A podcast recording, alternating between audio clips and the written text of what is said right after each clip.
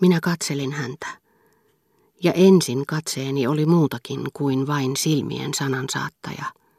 Se oli katse, jonka ikkunasta kurkottuvat kaikki aistit tuskaisina ja kivettyneinä. Katse, joka haluaisi koskettaa, ottaa kiinni, viedä mukanaan ruumiin, jonka se näkee, ja sielun ruumiin myötä. Sitten katseeni muuttui. Pelkäsin, että minä hetkenä hyvänsä isoisä ja isä tytön nähdessään pakottaisivat minut eroamaan hänestä, käskisivät minun juosta vähän matkaa heidän edelleen, ja katseestani tuli tahattomasti rukoileva. Se yritti pakottaa tyttöä kiinnittämään huomiota minuun, tutustumaan minuun. Tyttö katsahti eteen ja sivuilleen, mittaili isoisää ja isää, ja epäilemättä me hänen käsityksensä mukaan olimme perin naurettavia, sillä hän kääntyi pois kylmäkiskoisen ja halveksuvan näköisenä. Asettui sivuun pelastaakseen kasvonsa heidän näkökenttänsä ulottuvilta. Isoisä ja isä kävelivät eteenpäin tyttöä näkemättä, ja kun he olivat menneet minun ohitseni, tyttö loi pitkän katseen minuun päin. Ilmeettömänä kuin minua näkemättä, mutta tuijottaen niin kiinteästi ja hymyillen niin merkitsevästi, että sen minun saamani käytösopetuksen mukaan saattoi tulkita vain herjaavaksi halveksunnaksi. Ja samalla tyttö teki kädellään sopimattoman eleen, jolla julkisesti ja tuntemattomalle henkilölle osoitettuna oli vain yksi merkitys, sen pienen hyvien tapojen oppaan mukaan, jota minä kannoin sisälläni. Se oli julkea. Gilbert, Tule jo. Mitä sinä oikein teet? Huusi terävällä ja käskevällä äänellä valkopukuinen nainen, jota minä en ollut nähnyt, ja jonka lähettyvillä raidalliseen liinakankaiseen pukuun puettu mies, jota minä en tuntenut, tuijotti minua niin, että silmät olivat pudota päästä. Ja tyttö lakkasi äkkiä hymyilemästä, otti lapionsa ja lähti tiehensä minun katsahtamatta, kuuliaisen, luokse pääsemättömän, ja salakavalan näköisenä. Ja niin käväisi lähelläni nimi Gilbert, jonka sain kuin talismaniksi, joka joskus ehkä auttaisi minua kohtaamaan uudelleen hänet, josta nimi juuri äsken oli tehnyt elävän ihmisen ja joka hetkeä aikaisemmin oli ollut vain epämääräinen kuva. Niin se käväisi, kuului jasmiinien ja neilikkojen yllä, kirpeänä ja raikkaana kuin vihreän kasteluletkun pisarat, puhdas ilman osa, jonka läpi nimi oli kulkenut ja jonka se eristi muusta. Sävyttyi ja värittyi hänen salaperäisestä elämästään, hänen, jota nimi tarkoitti niille onnellisille, jotka elivät, jotka matkustelivat hänen kanssaan. Ja vaaleanpunaisen orapihlajan alla – Minun olkapääni korkeudella nimi levähdytti esiin olennaisen siitä, mikä minulle oli niin tuskallista, että he tunsivat hyvin hänet ja hänen tuntemattoman elämänsä, johon minä en pääsisi koskaan sisälle.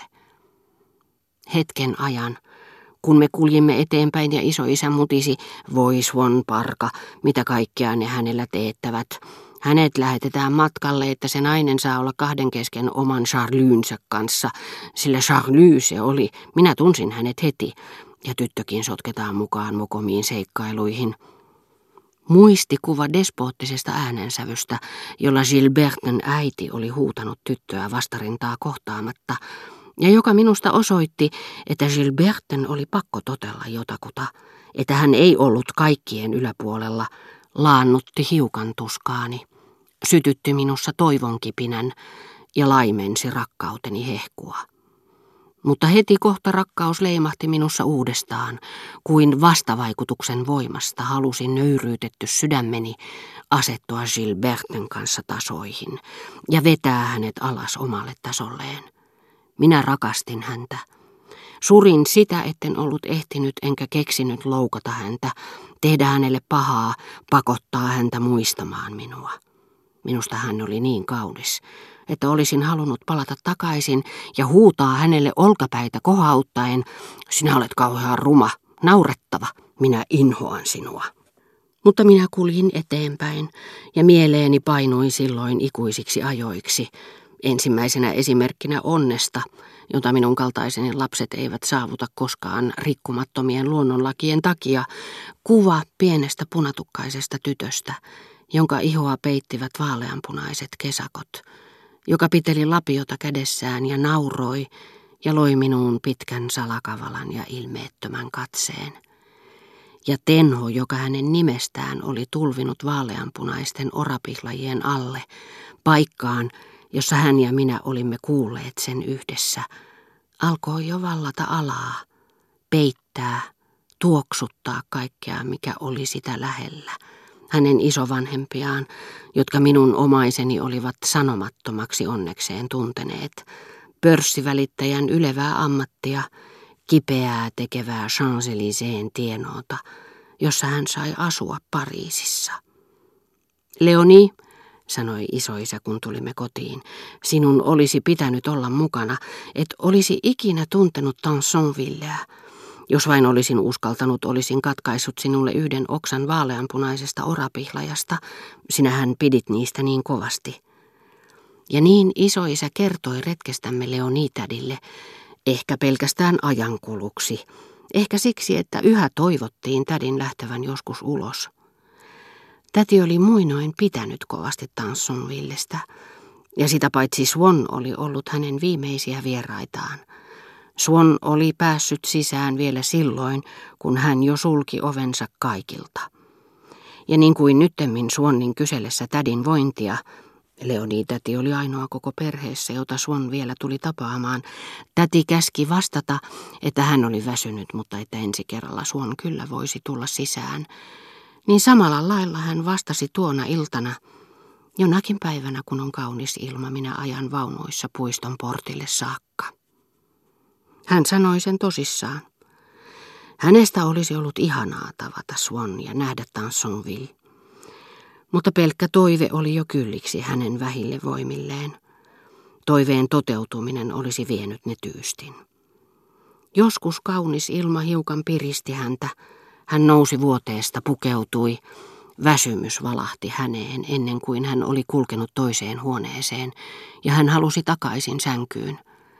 Hänessä oli alkanut, ja vain hiukan tavallista aikaisemmin, täyden luopumisen aika – joka liittyy kuolemaan valmistautuvaan, koteloonsa vetäytyvään vanhuuteen, ja joka tulee esille, kun ihmiset elävät hyvin vanhoiksi, nekin, jotka ovat rakastaneet toisiaan niin paljon kuin voi rakastaa, nekin, joita yhdistävät mitä lujimmat henkiset siteet, luopuvat jonakin vuonna matkasta etäälle tai muutaman kadunkulman päähän toisensa nähdäkseen, lakkaavat kirjoittamasta toisilleen, ja he tietävät, etteivät enää vaihda ajatuksia tässä maailmassa.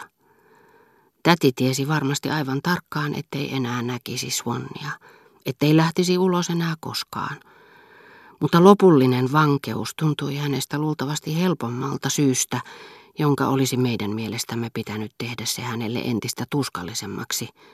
Hänen oli pakko pysytellä sisällä, koska hän joka päivä saattoi todeta voimiensa vähenevän koska siten jokainen toiminta, jokainen liike aiheutti väsymystä, vaikkeikaan suorastaan kärsimystä, niin hänestä toimettomuuteen, eristäytymiseen ja hiljaisuuteen sisältyi levon sovittava ja siunattu hellyys.